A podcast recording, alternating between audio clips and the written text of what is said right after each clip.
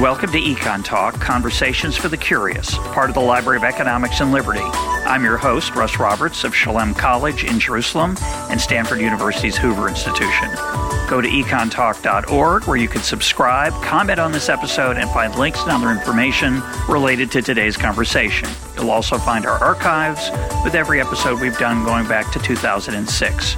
Our email address is mail at econtalk.org. We'd love to hear from you.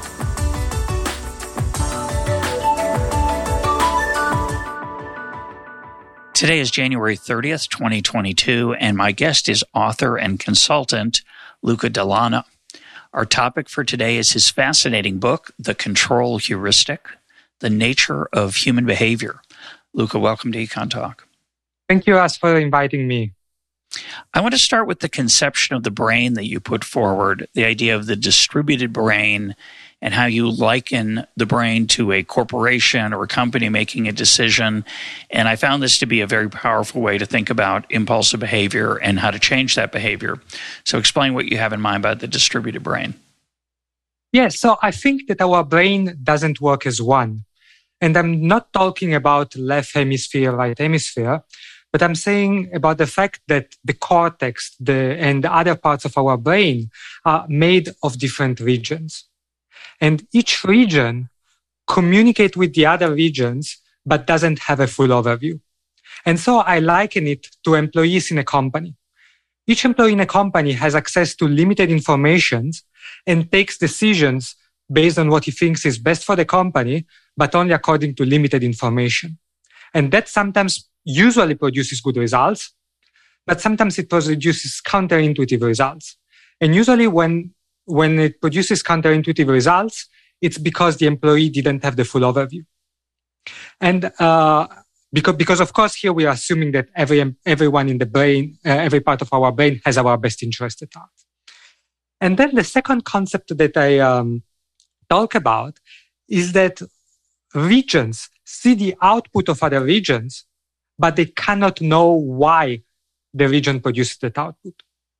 So for example, if I feel scared, the analytical part of our, of my brain can see that the output of the emotional part of my brain is being scared, but it doesn't know why my brain said that we are uh, uh, scared. And then it confabulates. And conf- confabulating means that it comes up with the most plausible uh, explanation, which might or might not be the right one. And uh, this is basically um, the basis for my understanding of human behavior. And I, we're going to take it to the next step in a minute, but I, I want to go for a second talk about the confabulation, the ex post narratives we tell ourselves. And, and we also, uh, once you're aware of this, after reading your book or thinking about it elsewhere or seeing it yourself, you realize that both you tell stories to yourself that aren't really true in the sense of the real reason you did something. And you see it in other people. You know you challenge someone for why they did something because you don't like it say. And they tell you something and when it's the other person you realize right away well that that's not the real reason that's just something they tell themselves to feel better about it uh, obviously the real reason is and you fill in the blank with your imperfect knowledge as the outside observer but when it's yourself, which is really challenging, uh, you actually believe most of the time that what you're telling yourself and what you tell others is the real reason. Um, and often it's not. And that's just a great insight into how we interact with each other and how we understand ourselves. Exactly. I love that you make this parallel that when we observe other people, we, we should look at their actions to know uh, what really was going on in their mind. We shouldn't trust necessarily the word. And the same applies also to us. And that's the, and that's the, um, the difficult part. I used to say everything is a confabulation, meaning that in our brain, everything is a guess. And uh, this applies to all parts of our actions and of our perceptions. Even optical illusions, for example, a guess about uh, what we're seeing. And uh, just to make it simple, I usually simplify this a lot. And I say that there is the uh, analytical brain and the emotional brain. and uh, they always uh, the analytical brain always tries to guess uh, why the emotional brain is making us feel in some way or why is the emotional brain made us act uh, in some way i think you give the example of um, patients with epilepsy who've had a piece of their brain connecting the left and right brain connected uh, tell that story about the this, the person who laughs um, in that experiment. Yes, in the 70s, there have been uh, a few experiments made on uh, some people who had the connection between the left and the right hemisphere of their brain severed. And those people, they can function normally. You would probably not notice that, uh, that they have this condition.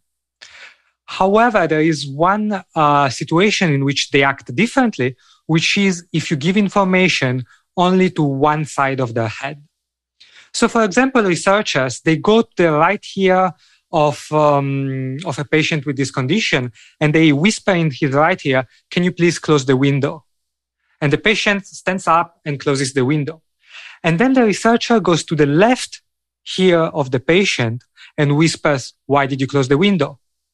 And the other hemisphere does not know that he was being asked by the researcher to close the window. And so he will confabulate the most probable, uh, the most plausible explanation, which is I was feeling cold.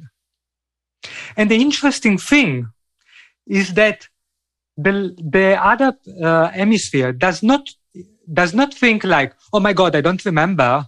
Uh, I should come up with an explanation not to look with, like an idiot. No, no. The guess that is the most plausible, he believes it's the right explanation. He doesn't even know that he didn't know.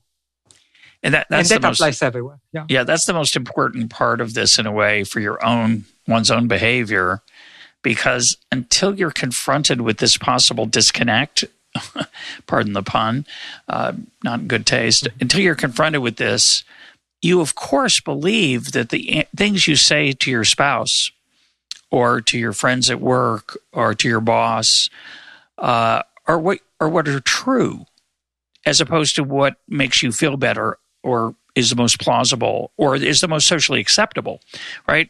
Uh, the when you have when you have a task you're supposed to complete and you don't complete it, and someone in your family or at work says, "Why didn't you do it?" Uh, the real answer might be, "Well, I was afraid I wouldn't do a good job," but you can't say that. Your brain doesn't want to say that, so it says something like, "Oh, I had too many I had all these other to dos. I, I, you know, I should have gotten to it earlier. I'm really sorry. But the real answer is I was afraid. And you can't say that. So your brain knows that, doesn't say it, instead blurts out something that is uh, not true, but feels good, sounds good, uh, and often convinces the other people, and they go leave you alone. So you you're then get into the habit of using this this excuse, and you're not aware of it. Exactly. And I just I just want to precise one thing. It's not an excuse, meaning uh, I'm doing it with the with the intent of deceiving or with the intent of putting myself in a, in the better light. It's really just my honest, genuine best guess about why I did it. And then, of course, like we tend to have a limited perception. So we think that we are often uh, better people than, uh, or more hardworking people than we are. And then based on, on this biased perception, we take genuine guesses that we're doing it because we are hardworking or so on. So the other part of the distributed, so that's phenomenally interesting, and unfortunately or not, I don't know if it's good or bad, but now that you've heard it, listeners, you will start to go, "Did I really mean that? Is that what I really did? Is that the real reason?" Uh, it's pretty effectively. Um, it teaches you something about yourself you might not know, and I really like that. But the the other part of the of this distributed brain idea is really extraordinary, which uh, I found deeply insightful, which is the idea that there's uh, a gatekeeper in the brain you associate with the uh, basal ganglia. I don't know if that's neuroscience um, accurate. I know neurosci- neuroscience is not a word, but I don't know if that's like it might be consistent with the neuroscience. I suspect the neuroscience doesn't really know this 100% for sure. But what I found compelling about it and fascinating is just the very idea of it that there's a gatekeeper that takes suggestions um, really helped me understand some of my own compulsive behavior. So, explain how that works. Yes, so actually, that's uh, that's a result which is quite consistent uh, in neuroscience. That there is uh, this gatekeeper. We don't know much how it works, but neuroscience shows that there is this gate which opens and closes. So how it works is that we have the analytical brain and then uh, um, the the emotional brain. I'm simplifying the things a bit for the for, for the podcast, but the analytical brain comes up with options for what we should do. For example, I'm thinking, oh, I should uh, go run so that I lose some weight. And then the action is transmitted towards the motor areas of our brain, which are the ones that command our muscles to go to, to wear my gym shoes and to run outside. However, between the analytical part of the brain and the motor part of the brain, there is this gate. And the gate is commanded by uh, uh, parts of our emotional brain, which act as like a gatekeeper.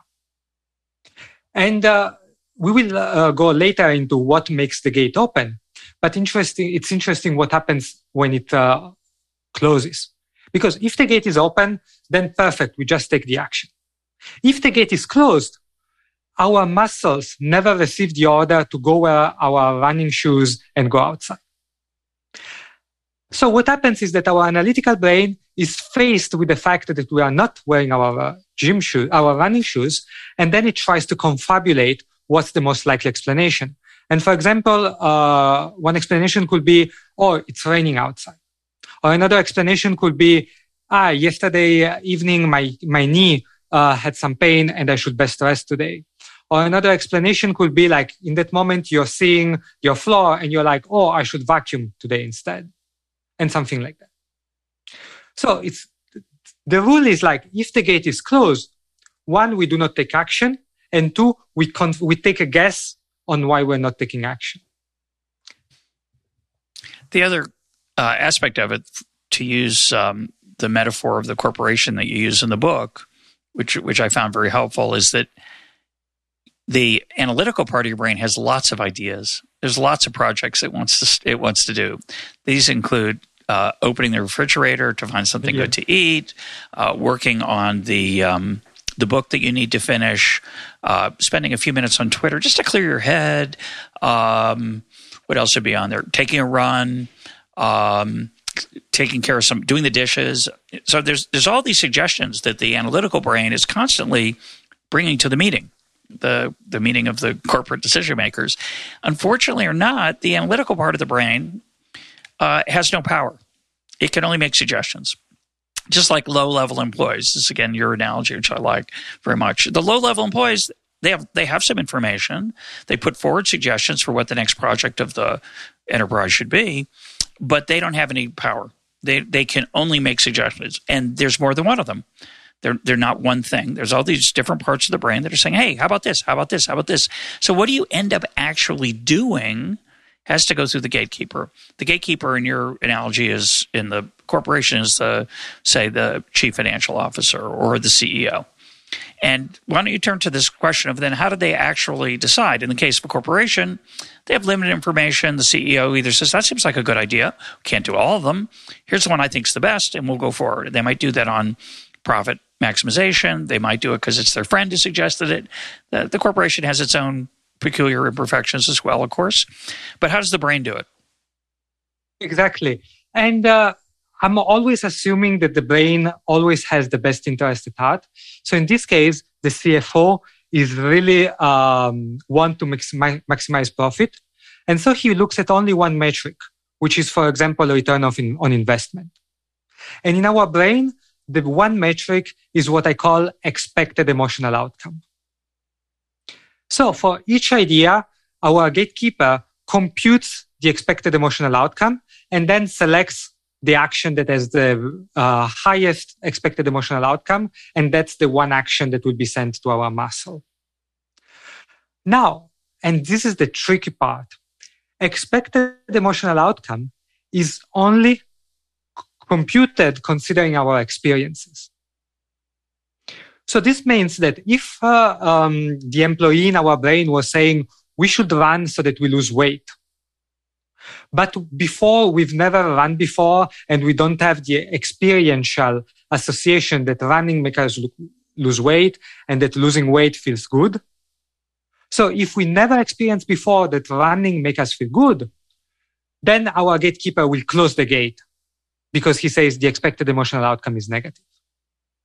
And there is no uh, consideration uh, such as thinking, such as imagining how we will feel. It's just remembering how Planning. we felt previously. Yeah, and and that um, that sounds pretty simplistic, Luca. So um, if you had told that to me uh, in a casual conversation over coffee, I was that's silly. Come on, that's that's ridiculous. Come on, look look. When I want to lose weight, it's really easy. I know how to lose weight. I just have to eat less and exercise more. And we're going to put aside any other theories of weight loss. Let's just assume that's true. And I think it basically is. So I'm going to eat less and exercise more. Uh, so I just have to do that, and and I know what I want. I want to lose weight. I have a goal, and I'm gonna I'm gonna achieve my goal using rational thought. What's the um, why doesn't that work? And by the way, I think most of us listening know that it, often it doesn't work. Uh, you know, I have the extra cookie. I have the extra two cookies. Oh, I have the extra three cookies. Wait a minute. I decided before I went to the party I was going to eat less. We all agree I need to eat less. And I'm at the party and there's the plate of cookies. And I just have to not take one. And something, why is my arm going out toward the plate of cookies and eating it, sometimes even without my conscious awareness? Worse, sometimes I'm watching my arm take the cookie going, you know, I think I decided beforehand I wasn't going to eat any of the cookies. And this is my third one. What's going on here? So I think your model captures this bizarre compulsiveness to our behavior at times that seems, quote, irrational. Exactly. Uh, the very first page of the book says, We think we have a decision making problem but we have an action taking problem. And that's, uh, uh, that's the thing. Like usually we try, we tend to solve like the problem from an analytical point of view. We say like, oh, uh, I need, I know that I need to lose weight. I need to find the best uh, diet or I need to find the way in which I do it. But usually the answers that we have on that side are already quite good enough. The problem is that our brain somehow doesn't implement them. And, uh, the reason why it doesn't implement them is if he believes that the expected emotional outcome of implementing them is negative. Uh, I make an example. Um, I usually tend to avoid uh, sweet food, but almost every morning I tend to eat a croissant. And that's a habit that it's extremely hard for me to get rid of it. And the reason is because I believe that the expected emotional outcome of removing the morning croissant from my diet will be negative for a whole set of reasons. Because usually uh, I finish my, my croissant, I drink my coffee, and then I start working like a machine. And I almost have the fear that if I remove the croissant, then my morning will be sloppy. Uh, which of course it's a confabulation. The real reason is that I just feel good while eating a croissant. And that's the experience that I have. That's the experience that I expect. And I expect that if I remove it, uh, I will feel bad. But that's the main obstacle. Usually our plans are good enough is that the emotional part of our brain, the one that only uses our experiences to think, thinks that implementing that plan will have a negative uh, expected emotional outcome. Yeah, one of my, um, I've had different times in my life when I exercised a lot uh, or not at all. And um, a beautiful example of what you're talking about is when I would convince myself that the reason I'm not exercising is I don't have the right shoes. So I'd go out, and I, it doesn't matter what the activity is. It could be playing squash, it could be uh, or some racket sport, it could be running, it could be walking, but I need, I tell myself that the reason I'm not doing it is I don't have the right, I don't have walking shoes, as if I couldn't do the, the walking with my regular shoes, or I need special shoes for racquetball, or, well, my running shoes, I have them, but they're a little old and uh, they don't have as much cushion as they used to have. So I, I better not run yet. I need to go out and get a new pair. And strangely enough, after I bought the shoes, nothing changes. exactly. This is the one test for discovering when something is a confabulation. If you have a reason not to do it, you solve the reason, and then you still not do it, then you know 100% that it was a confabulation. So, for listeners who are worried about this being true, and I think it is true, I think it, again, I'm not going to comment because I can't on whether the neuroscience supports it or not, but it, it resonates deeply with my own personal shortcomings. So I find it very um, informative. But now I want to see if we can make it helpful, not just informative. Um, you know, because if you're not careful, you'll think, I just need to buy better shoes. I bought the cheap ones, so I better buy more expensive ones. So let's talk about some of the techniques that that that you one might adopt to deal with this emotion expected. And by the way, you know, I know it's very um, it's very disturbing to think that your behavior is driven by your uh, emotional experiences. That's it's a very um, I don't like the feeling of it, but it does ring true for some of these things, at least. So, what can you do about it if this is true? Yes. So I've tried many things, and so I'm not going to tell you what is ideal, but I'm going to tell you what has the highest chance of working in the long term. And that is, it starts with acknowledging that it's not about the plan, but it's about whether we take action on the plan. And so the thing that that that works the most for me is uh, I make a plan, and then I check uh, with a deadline. For example, tomorrow morning I will uh, not eat my croissant, and then the following day I check whether I did it. And if I did it, then great problem solved. If I didn't do it, it means that I didn't have the expected emotional outcome to take that action. And the only solution is to devise uh, another action, which is smaller, uh, which is more inconsequential, which for which I do have the expected emotional outcome to take. And then if you iterate this, uh, usually on in the long term, you will um, you will manage to to to change the habit. Now there are two things though, that are that are problematic in this. The first one is is this idea of the long term. Like depending on the habit at hand, it might be something that you solve after two iterations, or it might be something that takes a lot of trials, a lot of uh, um, thinking about it, realizing, like thinking about the problems that the habit is bringing to your life, uh, um, trying to so that you can also like associate some negative emotional outcome to continuing the habit and so on. And then the second problem is that there are just some habits which have such a high uh, expected emotional outcome that our brain uh, will not, like we alone, our brain will just not get rid of it. And in that case, I think that we we often need some uh, uh, some external help, which could be um, asking a personal trainer or making a promise with our spouse or or something similar. And often the problem is that sometimes we don't even have the emotion, the expected emotional outcome to do the promise, to call the personal trainer. And to be honest, that's not an easy problem to solve. It's just as it is. And I think that it's just this idea of looking for smaller or different actions that we can take. So, for example, if I cannot get myself to make the promise with my spouse, or maybe I can make it with my best friend.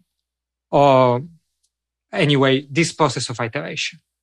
So you need steps, but in the book you give a lot of examples of how you can take small steps, and you talk about the importance of of the immediacy of the of the reward. So talk about uh, how that might work in practice. Yes, uh, Rory Sutherland has a great example about this. He asks, "Why do most brands of toothpaste have mint flavor?" And the reason is that mint flavor has nothing to do with keeping your mouth clean, but it has everything to do with getting the habit on. Because imagine that toothpaste doesn't have mint flavor. What happens is that you brush your teeth once, you, you don't feel anything, and you think that you wasted your efforts. And then you stop brush, uh, brushing teeth. Conversely, with the mint flavor, you brush your teeth once, and then you have the, the feeling of a clean mouth. That makes you think that your efforts are bringing results, and you keep brushing your teeth. And then something else produces the desired effect of preventing uh, cavities. The same applies to our actions. We need to ask ourselves, is there the mint flavor? Is there the immediate result that is telling my brain that I didn't waste my effort? Is there the immediate result that is telling my brain this had a positive emotional, expect, emotional outcome? And so next time I expect another positive emotional outcome. And this applies both to our habits. And so we should think about ways to make sure that we see the benefit immediately. And it also applies, uh, uh, I'm thinking a lot uh, about my work in management consulting with how managers, when they communicate change to a company, they expect their employees to do something different. And maybe on Monday morning, they communicate some change. And then on Monday afternoon, the employee is doing something different, but then nothing happens. And the employees thinks, oh, I just wasted my time. Oh, the, they asked me to do the new procedure, but nothing changed. So maybe I'm just wasting my efforts. And then they get, they just don't do it anymore and they disengage. And instead, we should always ask ourselves, am I giving people I'm asking things of the mint flavor? Am I giving them the early and immediate feedback that they're not wasting their efforts? So that's why you, you mentioned that, you know, the praise or um, uh, congratulations should be early and often, not just at the end of the process, not just at the annual review. Uh, I probably told the story on here before about the teacher who um, has a new curriculum and uh, six they have a big training session for the new curriculum. And then six weeks later the teacher goes in the head of the department goes in to see how the new curriculum is working out only to discover the teachers aren't using it at all. Not like well not as well as they hope but not at all and when asked they say oh that doesn't work that that curriculum i tried it doesn't work and because there was not that immediate next day oh you tried it good job look at what happened you can talk to the analytical brain too, of course, not just the emotional brain. You can tell the person that, oh, look how much better the student learned this, that, or the other. Uh, you can start to, cre- and of course, the teacher cares about that. You can start to get those emotional rewards that'll encourage compliance with the directive. And it's shocking, right? I think a lot of management failure occurs because the directive is made, the memo is printed, the email is sent, nothing happens. Well, what do you mean? But I told them and I'm the boss. No, that's not really enough. exactly. It's crazy. Uh, just bringing another example, uh, I had uh, in my high school, I had a lot of brilliant uh, uh, classmates who were terrible at studying, like disengaged and so on. But then they were excellent at video games.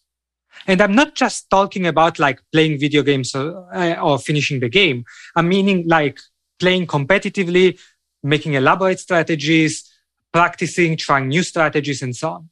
And I always ask myself, why is it that people engage so much with video games? And I think that the answer is that video games give you some empowerment and control. They give you immediate feedback and they give you prog- visible progression. And this is absent from most of, uh, of our working life. An employee doesn't really have much control. When he does things right, he doesn't know it until uh, um, the end of the week or sometimes even until the annual review. If he progresses, he doesn't get the feeling of progression until he receives a raise uh, one year later. And therefore, it's, it's, it's normal, it's rational to adapt by disengaging. And I think that there are incredible margins of, of opportunity into just giving faster feedback, more immediate feedback. A lot of people ask me how to get smarter, how to learn more, what they should do with their lives. You know, I, I get emails from strangers expecting me to sometimes help them, which is very flattering, but challenging. I don't know them very well. Uh, but one of the things I always tell people in this kind of situation, especially young people, is I, I say read reading is really important. Reading is undervalued in today's culture. We're screen oriented. You can read on your screen. I read your entire book actually on my phone. But in general, what we consume on our screens is short term candy and not so much long term medicine. And reading is a phenomenal medicine. It, it, it, makes you smarter. It adds things for your brain to work on later when other books come in and other information. It's phenomenal. But we don't, a lot of people, I think, read less than they'd like. I once went to a, time management seminar, and uh, per, the teacher asked, "Why don't?" He he, he asked, "How many people wish they read more?" Every hand in the room went up. Every hand. He said, "Why don't you?" And his answer, which is not unrelated to yours, is books don't ring. Meaning, like your phone rings and saying, Hey, I'm over here. They just sit there and you don't think about them. But the other part that you're emphasizing is that the returns from reading are abstract, way in the future. Um, and so, obviously, techniques like registering at a site like Goodreads, where you can rack up points for reading, or sharing your reading achievements on Twitter. These are ways that you can habituate yourself to what you know is a good behavior in the analytical part of your brain, but not so much in the emotional part. And I think those kind of really what you're saying is that long run habits are very difficult to establish. Excuse me, not long run habits. Habits that have a long term payoff, but not so much of a short term payoff, are very difficult to to implement. Exactly. Uh, related on this, related on like practicing practicing a habit, I have this concept of meta practice. So the idea is that when we are learning a new skill, we usually practice the skill. For example, I want to learn to shoot better basketball. I practice shooting the basketball. But often we do not practice the practice. So the idea is that uh, maybe I can spend two hours shooting a basketball in the basket and maybe I'm not learning anything out of it because I'm not getting the feedback. And I'm talking both about feedback of like understanding whether the movement is producing the right result and both the emotional feedback of practicing today makes me more likely to want to practice tomorrow. And so I always advise people when you practice, don't only practice your skill, but also practice your practice. Ask yourself, have I learned enough? How can I learn more? How can I change my practice so that I learn more tomorrow? And have I enjoyed the practice enough so that I will so that I want to uh, practice again tomorrow? And if not, how can I change the practice so that I will be more likely to want to practice the next time? So this is my idea of meta practice. Practice your practice. It's a great idea, and you know, you talk in your book about uh, learning a language, and listeners know I'm recently moved to Israel, and my Hebrew is not good enough, and I'm trying to make it better. And I do want to make it better. The analytical side of my brain says I will be happier in the long run and I'll be a more effective uh, president of Shalem College. Many of my colleagues speak English, but not all, and not all my students speak it well. So I, I need Hebrew, and I need Hebrew for day to day life. There's a lot of reasons it'd be good to learn Hebrew. But how much time do I spend every day learning Hebrew, and what are the techniques that I use? So, one idea is I'm about to start this is to have a quote personal trainer, someone who's going to show up and force me to learn. But my wife and I have lots of, my wife is in the same situation. She wants to learn more. And we, we have all kinds of ideas. Oh, let's listen to this podcast together. Let's watch this show in Hebrew uh, and, and get better on, on, on, on our computer. And yet we do very little of it. She actually does a lot because she's in formal training called an Ulpan and she's getting better and she sees the progress. My progress, I'm getting better. There's no doubt about it, but I'm not practicing well and I need some I need some tricks to get better day to work at it day to day. It's just sort of happening, which is not bad. It's pretty good. I'm busy. I have a lot to do, but there are probably some things I could do better. So, what are your, what's your advice? Uh, usually on these kind of things, I don't really have like very specific advice. I just have the advice of try a lot of things and see what works, see what sticks. And at the beginning, don't necessarily look for, for effectiveness. Look for what sticks, what you keep doing. And then uh, only in a second step, you can look for effectiveness. One common mistake in the startup world is uh, to optimize before having found a product market fit, a, a product that the market really wants that they start pulling. And only then you can think how to advertise it better, how to make it cheaper and so on. But if you try to optimize too early, there is just too much friction because you don't have a good product enough. You don't have a product that the market wants and you push it, but the market doesn't get it. And the same applies in some way to our habits.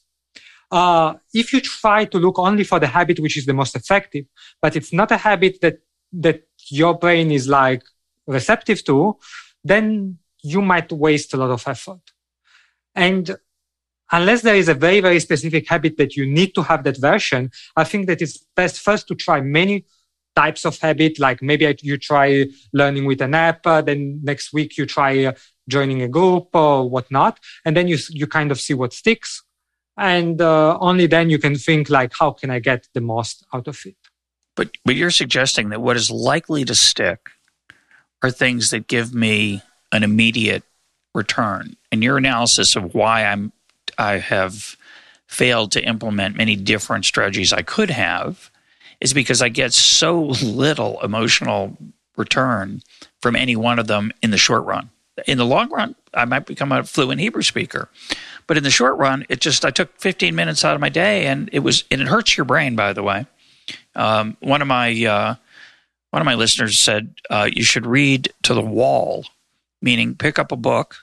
One of the problems with conversational language is that you don't you need people to talk to, and they're not always their schedule doesn't always work with yours. So pick up the book, read it to pick up a book. Actually, ideally, a book with some dialogue, and read it out loud, and get your brain in the habit of following. Um, the patterns of conversation and, and syntax. It's a great idea. It's no fun. it's less than fun. And he points out, oh, it's great because after 10 minutes, your brain will hurt. It won't in English, but in, in Hebrew, your brain will start to hurt. That means you're, you're, you're learning. And I'm thinking, yeah, and I don't like it. Uh, I don't, now that I've read your book, that's my thought. Um, that's a tough one, right? I mean, I, language acquisition, you, what you really need to do is video game it, I guess, and have some kind of uh, points or other kinds of uh, dopamine rush that, that would help you um, make progress and practice better. Yes, I think so. Uh, generally, just because we use this word gamification, generally I'm like against like real gamification because I think that then it might bring on the wrong road, introduce perverse incentives and all these kind of things. I think that it's mostly about trying different approaches and see the one uh, that that is closer to a game. So gives you a bit of control, gives you immediate feedback, and then uh, and then try to leverage it. Yeah. I will say that this podcast I was listening to gave me an idiomatic expression. And I was able to use it the next day, and it was thrilling. It was so exciting. I tossed it into a conversation in Hebrew. Uh, it was actually an English conversation with some Israelis, and I threw in the Hebrew idiom, and I thought, um, "Boy, this is fun." And that, you know, I need to find a few more of those and start, you know, speaking in this weird sort of conversational style, full of idioms, using all these words I've just learned. Uh, let's talk about procrastination generally. We've we've touched on it. Uh, I think most people think procrastination is a character flaw. Oh, I, he's a procrastinator, or you know, I just procrastinate too much. But you see it a little bit differently. Explain how you look at procrastination. Yes, I really don't think that procrastination is a character flaw because one of the ways that I explain it in the book is almost like uh, the concept of passive sabotage. So the idea that if you have an action, if you are requested by someone to take an action and you don't think that action is good for you, you will either not do it, or in the case you are coerced to do it, you will do it badly. You will try to do it for as short as possible and, and so on. And I think that that's exactly what happens in our brain for a lot of things. The analytical part of our brain coerces almost the emotional part of our brain into taking an action or makes a, a contractor uh, with with someone else or with its or yourself a promise. But then the emotional part of our brain is like, I don't want to do it, and not because uh, I'm lazy, but because I think that the outcome will be bad for me. And so, of course, I try not to do it. And if I had to do it, I do it as little, as fast, as uh, poor quality, and whatnot as possible there is a uh, something that I've seen a few times is that there is an employee who is asked to make a presentation, and then he, the emotional part of our brain doesn't like making presentations. Maybe because he has bad um, uh, experiences with talking in public and so on. And so sometimes the emotional part of our brain thinks, if I ace this presentation, my boss will ask me to do more presentations and I will feel worse in the future. Therefore, the best thing I can do is not doing the presentation. But if I don't do the presentation, I get fired. So I will just do a bad presentation. It's fascinating. Um, it's an interesting phenomenon. I, I have no no trouble making public presentations. I look forward to them. They're fun for me. In fact, I probably say yes to too many public presentations because I, for the reasons we're talking about. But I, there are there is a situation where I don't like talking in public, and that's or where I get uneasy, and that's the uh, going around.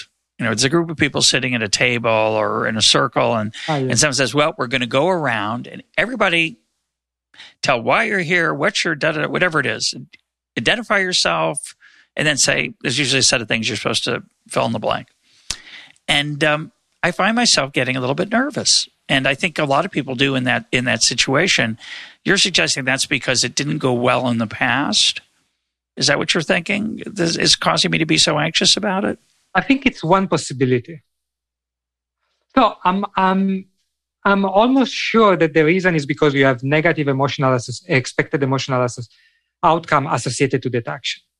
Then, of course, there might be different reasons for that. So one reason could be that you had bad experiences in the past. One other reason is that uh, there is one that your brain is thinking about some possible outcome and feels really bad about it. One possibility could be that you had positive emotional associations with the action in general, but there is one aspect uh, that you have negative emotional associations with. There could be a lot of explanation. But I think that the real explanation somehow is something that causes the emotional part of our brain to have a negative outcome, a emotional outcome. Now, you started off this whole conversation saying your brain generally looks out for you and tries to do what's best for you and acts in your interests and so on. And yet, what we're talking about now is is the uh, this paradox, this tension between what you want and what you really want, or what you want, what you want to want. Is is the way I sometimes think about it. You know, I say, uh, drawing on um, uh, Harry Frankfurt's work, you know, we have we have desires, but we also have desires about our desires. So I like ice cream, and and I really enjoy eating it every time, but I don't want to like it so much, and I have trouble implementing that desire. The desire to eat ice cream, I'm really good at implementing. Desire to not like it as much, not so good.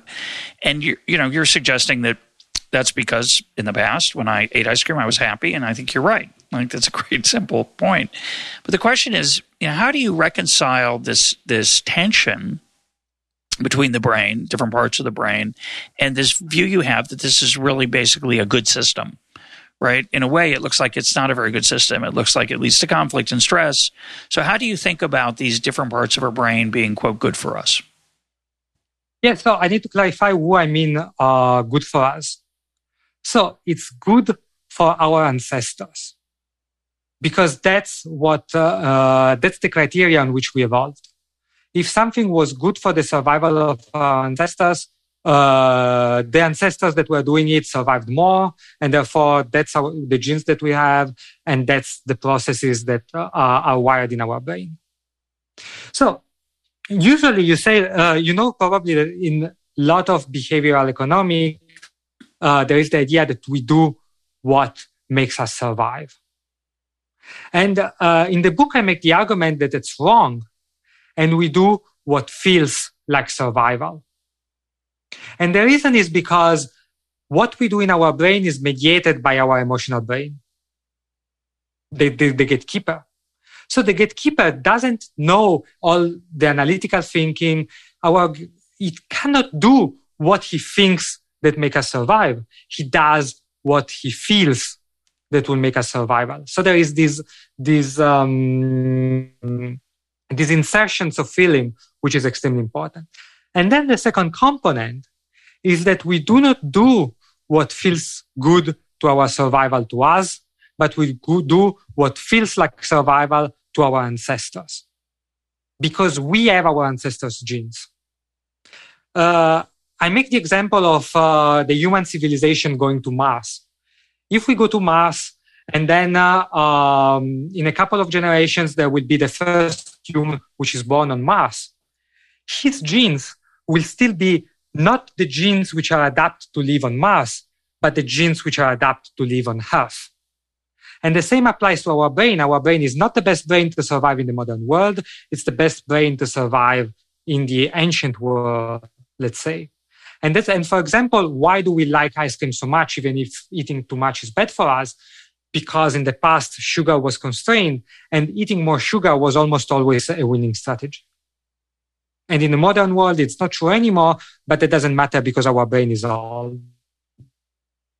Yeah. And, and that's, you know, that's why uh, supposedly, again, I don't know if this is really true, but it's an interesting argument that that's why we like ripe fruit, right? Ripe fruit's got more nutrients than than unripe fruit. So having a taste for sugar would be good for your um, evolutionary strategy, and therefore we're stuck with that sugar loving uh, strategy that was great in primitive times, not so great in modern times. Not not as still great. Sugar, sweets, you know, nutrients are good, but you get all this other stuff that goes with it that's not so good. Um, let's talk about addictions. So, um, in particular, you argue that addictions produce stress, which I think is true. Uh, but talk about why that's true and uh, what we can learn from it.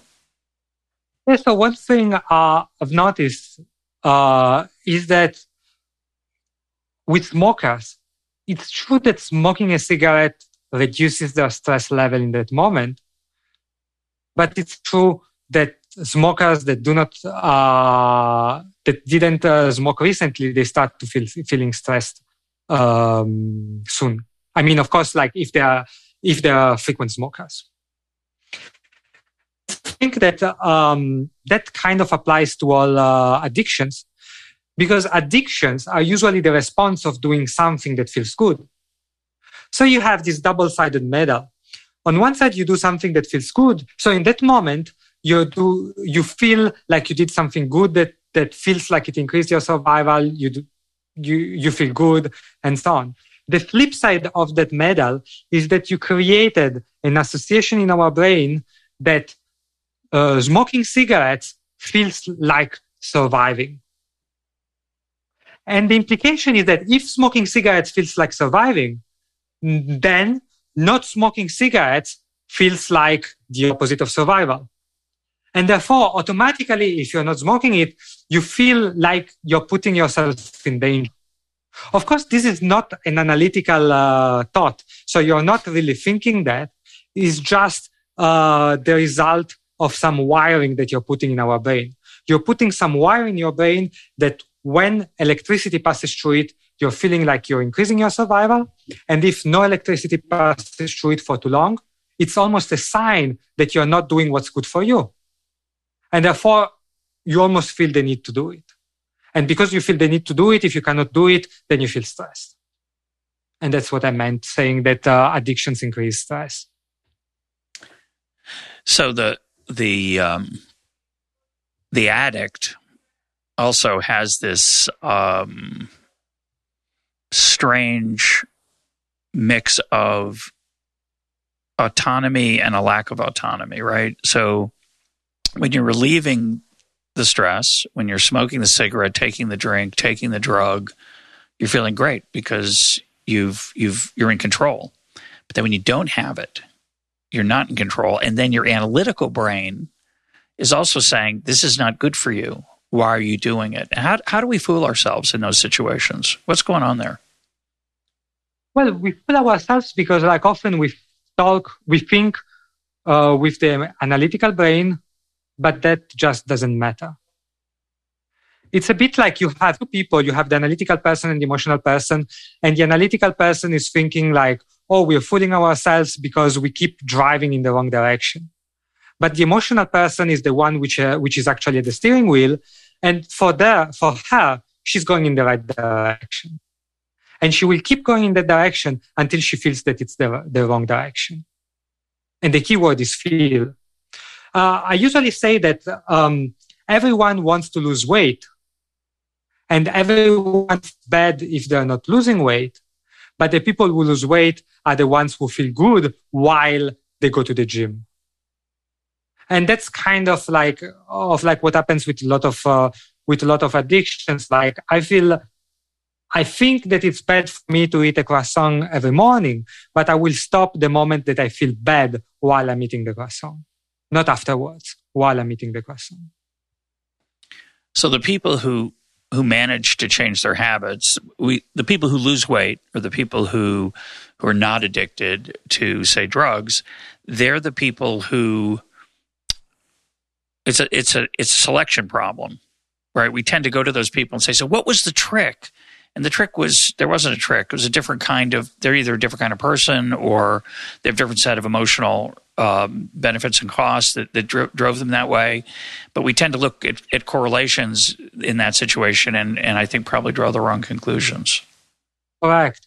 Then I don't want to oversimplify everything to a single factor. Your diet is wrong, so that even if you exercise, uh, you don't see results, or if you're exercising in such a, a bad way that while you do the exercise, you feel some pain, then these are all problems that, uh, that at the end prevent you from feeling good while doing it. So there are a lot of factors, but all those factors, they, they kind of have the confluence in, uh, in, uh, what's the emotional outcome while I'm doing it. And therefore, what's the expected outcome that I expect out of it the next time. So as a economist who was trained otherwise, you know, this is deeply disturbing to me. I'm, I'm, telling you through most of this conversation how much I like it and how interesting it is.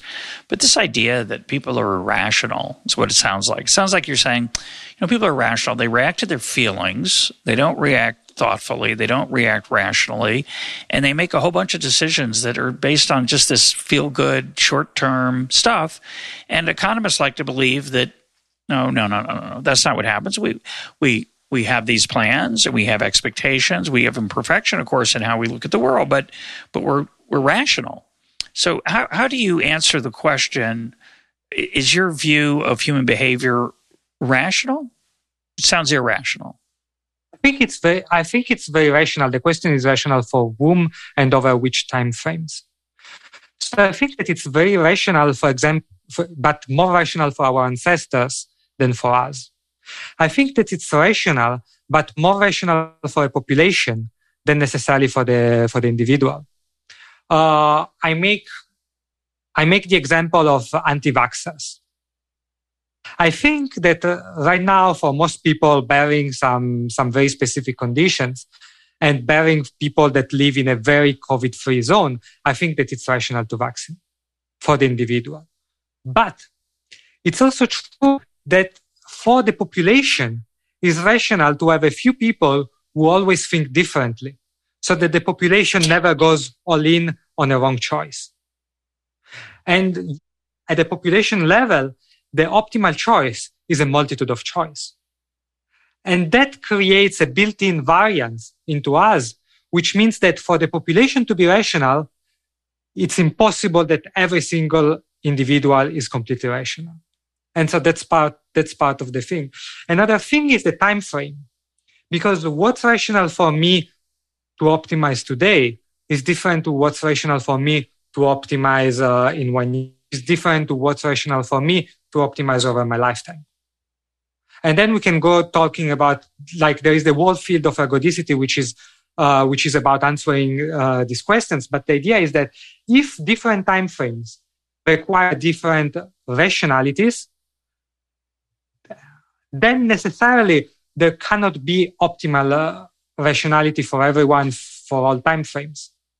And so that, that's, that's, that's another consideration. So just to sum up your question, it's impossible be, like rationality scales, optimality is different at different scales. And uh, there will necessarily be something which is uh, uh, under optimized at, at a given scale.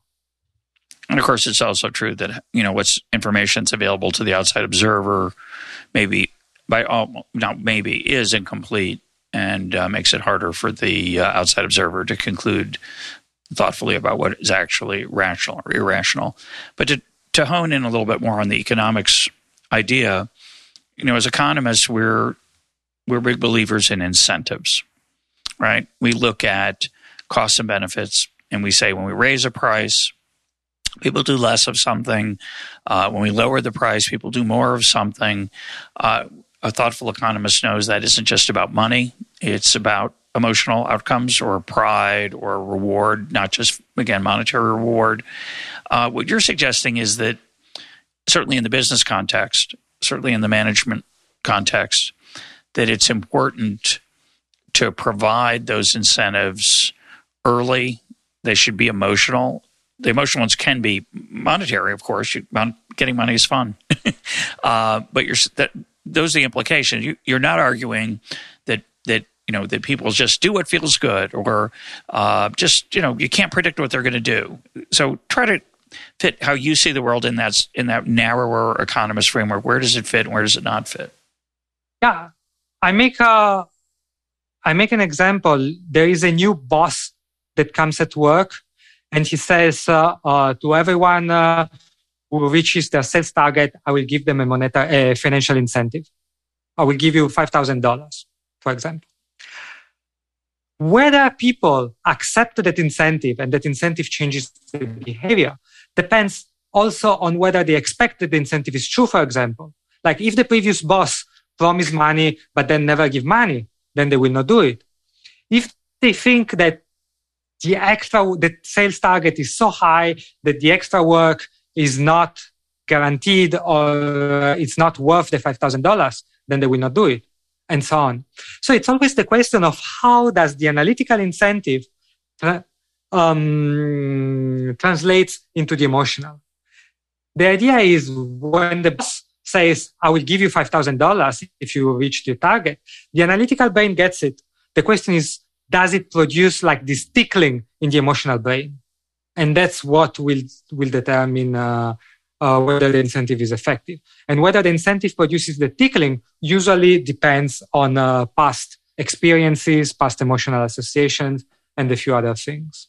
And, and how it's implemented. So you're not saying that that it wouldn't work. You're saying to make it work effectively requires a certain set of, of things around it that that um, get the attention and, and promise reward to the expected reward to the participants. Uh, at one point, you wrote, you write in your book, a sane mind is designed to hold beliefs that are inconsistent with each other. Explain. Yes. So back to the uh, back to the metaphor of the brain as a company. You have different employees and it's possible that the different employees hold different beliefs, incompatible even, but for each employee, they have extremely good reasons and they can justify that very well and usually also objective. It's completely possible, for example, that for the, um, uh, for the visual part of, of my brain, it says, oh, this, uh, this cheese looks really good and I should eat it. And it's possible that for the olfactory part of my brain, it says, oh, the cheese smells awful and I should not eat it. And they are incompatible, but very, very well justified. And the reason why they live together is because no part of our brain has access to all the information. If they had the same information, they couldn't have incompatible beliefs. But because they have access to different information, it's rational to, for them to have incompatible beliefs. And it's also optimal uh, we see in a lot of species. Uh, I'm thinking, for example, in bees, that the optimal strategy for the bee, for the bee, for the hive to choose the, the best new hive location is for bees to hold incompatible beliefs. So the way it works is that each bee goes exploring um, random location around the nest and then comes back and then makes a dance uh, dances say, which expresses like, oh, I went to this place and I think we should build the nest here. Or I think we should not build the nest here. And then bees do the dance. They look at the other bees dance. If the other bees dance uh, better, like more vigorously, which means they have a stronger belief. They start accepting the belief of the other bees, or they start visiting the suggestion and then come back with their own opinion and on. And then eventually we come, the bee, the hive converges on a single opinion and moves there. And that's the optimal strategy for bees, which has been proven by millions of years of evolution. And the same applies for a population. I strongly think that for a population, the optimal strategy is to have different people with different opinions and then have some system to converge over a single course of action. And the same applies to our brain. For our brain, the best course of action is to have different regions with different opinions and then have something that produces a single course of action. And in that case is the gatekeeper. Now, the last, the tricky point is that because our brain produces one single course of action, we usually think that our brain thinks as one. But that is wrong. Just like uh, elections in a country, they produce one action. For example, that the president, uh, they chose this president. It doesn't mean that everyone thought the same. And the same applies to our brain. It's not because I decide to eat the croissant that all part of the brain um, agreed that eating the croissant was the good was the good choice. So that's a very deep idea. Uh, comes up a lot on this program that I like to point out that political outcomes are not the will of the people. They're the will. They're not anybody's will. Certainly, there's no such thing as the people. It's a particular political system is a particular way to aggregate the diversity of views, and um, in in many areas of life, finance, um, career choice, uh, romantic associations, variance is really good as long as you have optionality, as long as you can choose to reject certain options. So going out dating a lot of people is a really good idea as long as you're not required to marry the first 12 in which case you ever think carefully about what your process is and who you choose to interview but if you're if you can date inex- inexpensively. It's good to date a lot of people. And of course, your culture determines what's an expensive date and so on.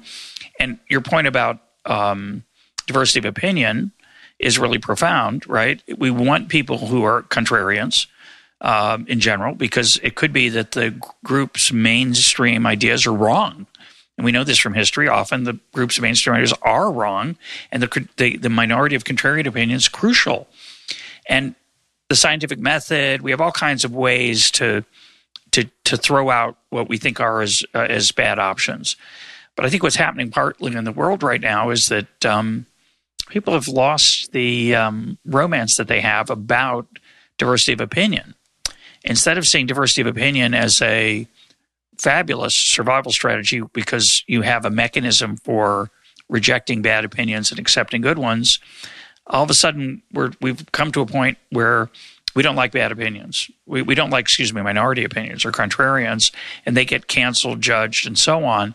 And uh, th- that doesn't seem to bode well for the future survival of many of the societies that are that are doing this. Yes, uh, I totally agree. I think that for survival is necessary, like to have these different opinions and somehow to to to enable people like like to prevent society from going all in on uh, on a single mono decision. I think it's extremely important. And uh, if I can make the example of uh, heuristics, why we have heuristics, and uh, uh, Gerd Gigerenzer is wrote a few books about heuristic, and he makes uh, the example of the ball of the baseball um, heuristic, in which baseball catchers the way that they find out where the ball will land is that they keep running towards the ball, keeping the angle uh, at which they're looking at it constant. Now, the thing that I would add on this is not only that this heuristic works wonderfully, but it's also the best heuristic to manage unexpected events. So imagine that you're the baseball catcher and then suddenly you, you, you're doing the heuristic and then suddenly there is a gush of wind and the ball accelerates in a, in a random direction. If you were using that, that heuristic, you are optimally placed, placed to change your direction and get there still very much on time. Whereas if you try to make some computation and maybe you decided that you need to go at a constant speed, uh, uh, it would be optimal if there is no change, but as soon as there is a change, it's not optimal anymore. The same applies to variance in opinions of people. Not only produces good outcome given what we know now, but it also makes sure that if there is some change in what we know, we are optimally prepared for the change. And that's one reason why heuristics is important. And that's one reason why accepting uh, diversity of opinion is important. It's an extremely uh, profound point. It, uh, Gerd Gigerenzer was uh, a guest on the program, as was Rory Sutherland, by the way. I don't remember if we talked about mint toothpaste, but we probably did. Um, and you're talking, you call them baseball catchers, but usually it's a, the technical term is an outfielder. The, the, the catcher is, is, is at literally is not just the person who catches a ball, but the person who catches the ball thrown by the pitcher. Oh, yes. So outfielders are the ones who have to run down uh, balls in the air, and the, the the the counterpoint to this heuristic of keeping the angle constant is they make a prediction as to where the ball will land based on the, the, the angle that it leaves the bat, and they try to race to the place where the ball is going to be. And your point, which is really extremely important, sounds like it's silly because it's just baseball, but it's not. Is that if the wind or other things change, another example would be the terrain you're running across changes. You might need to adjust in mid mid midstream, and you don't want to be stuck with a plan that is fit for one problem that is not the problem anymore.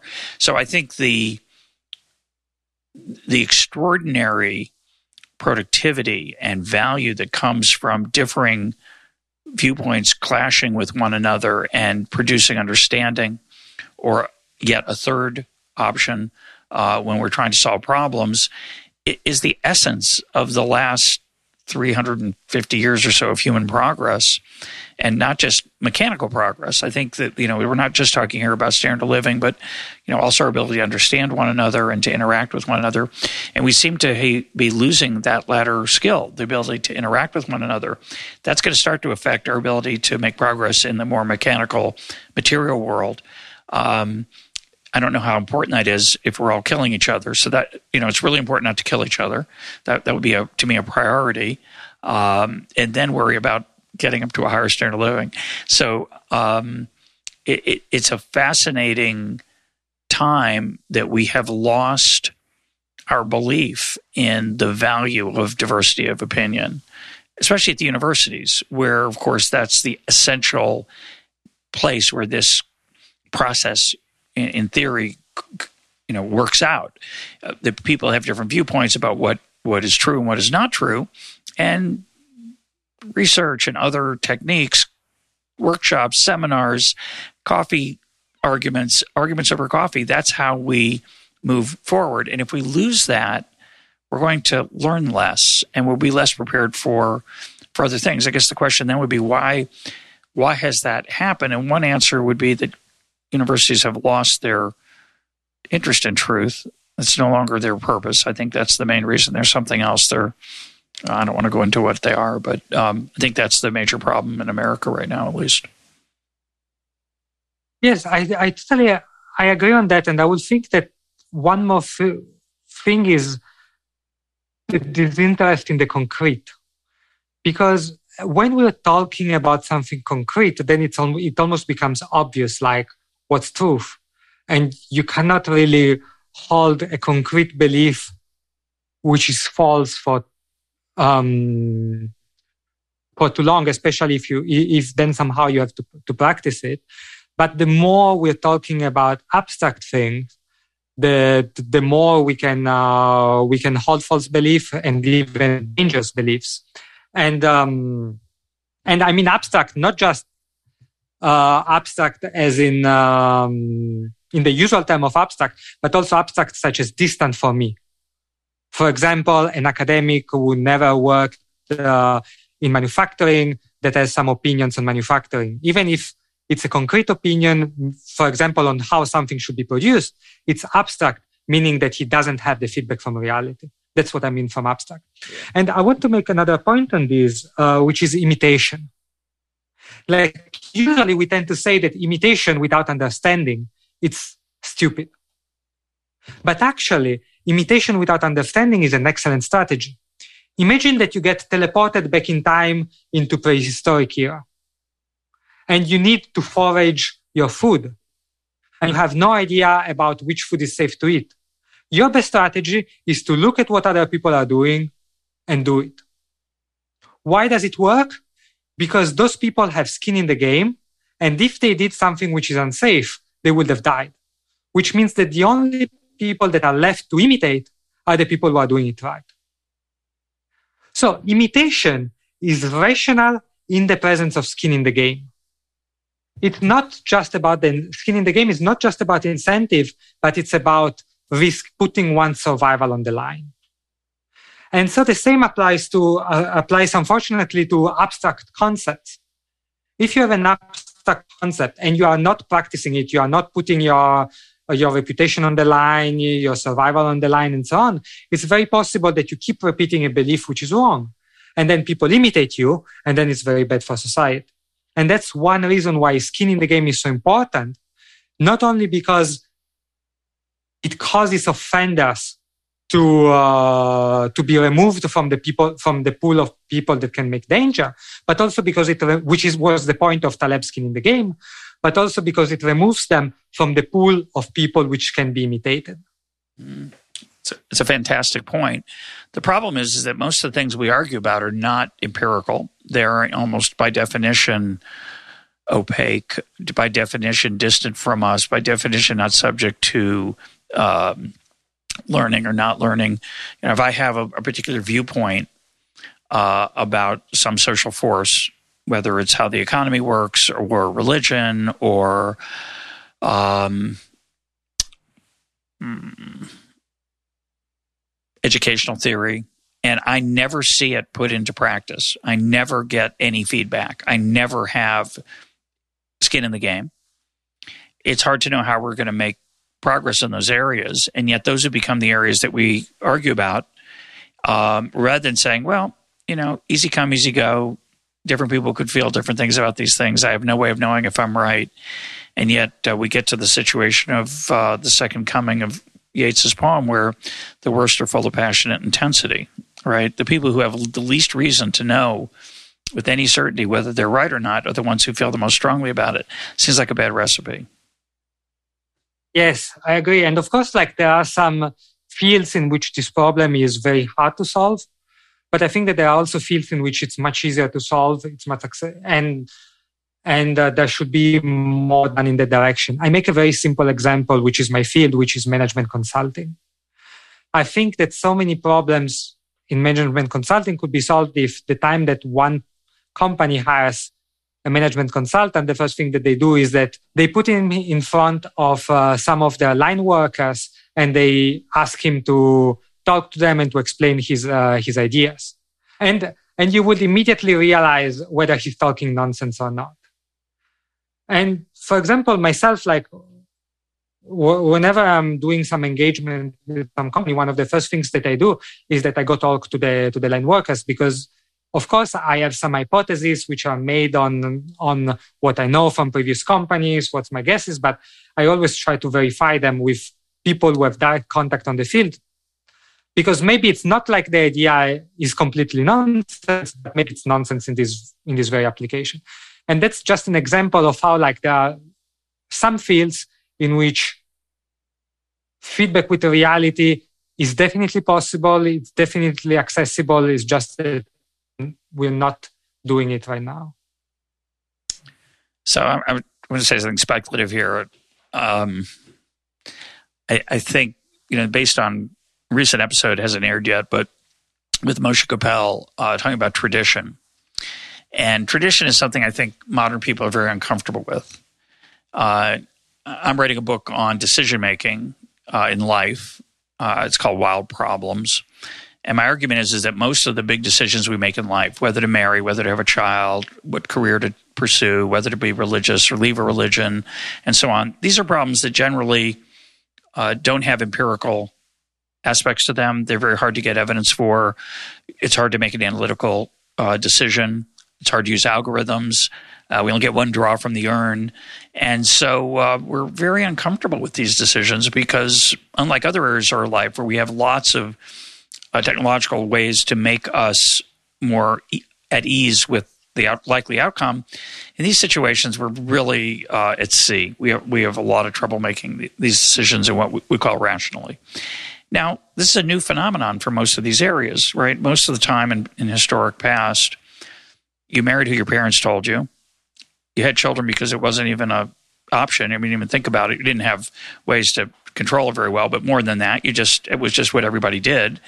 Um, you went into the career that your parents were already in, if you're lucky or didn't have a job. But usually, you're stuck because of guilds or constraints uh, to do what your parents did. It wasn't something you went off to school and explored 40 different things. You just did what your parents did. And so we're in this new world as human beings. And um, the idea of using tradition to solve these problems is very unappealing to most people. But I think, I, am not sure I want to say this in my book because I'm not sure it's true, but I think it's underrated. Um, of course, some traditions are not just not good, they're evil, uh, they're wicked.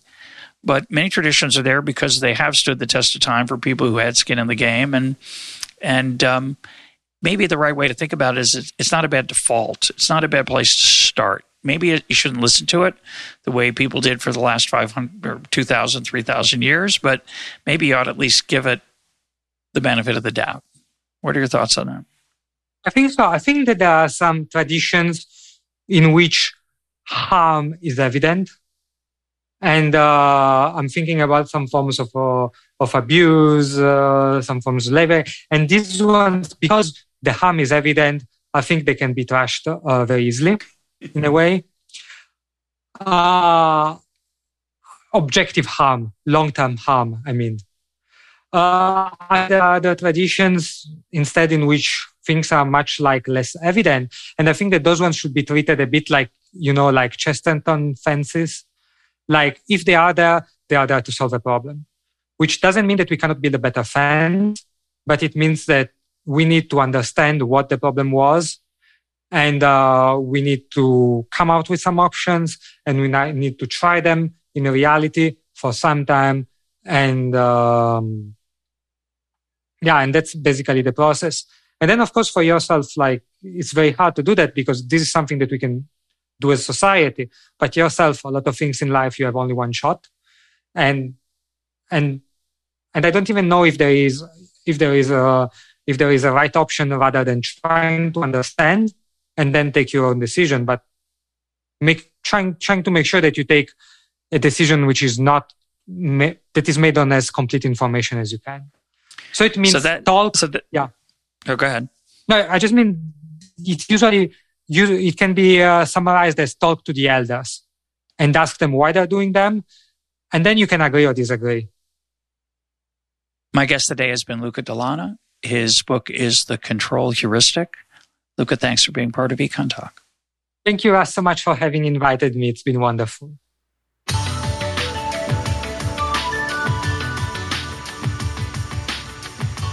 This is Econ Talk, part of the Library of Economics and Liberty. For more Econ Talk, go to econtalk.org, where you can also comment on today's podcast and find links and readings related to today's conversation. The sound engineer for Econ Talk is Rich Goyette. I'm your host, Russ Roberts. Thanks for listening Talk to you on Monday.